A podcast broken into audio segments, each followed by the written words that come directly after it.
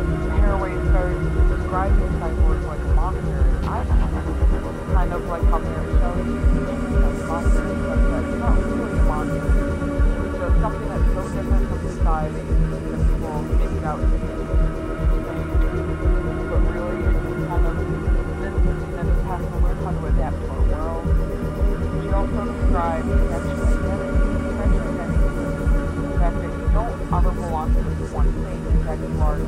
Bye.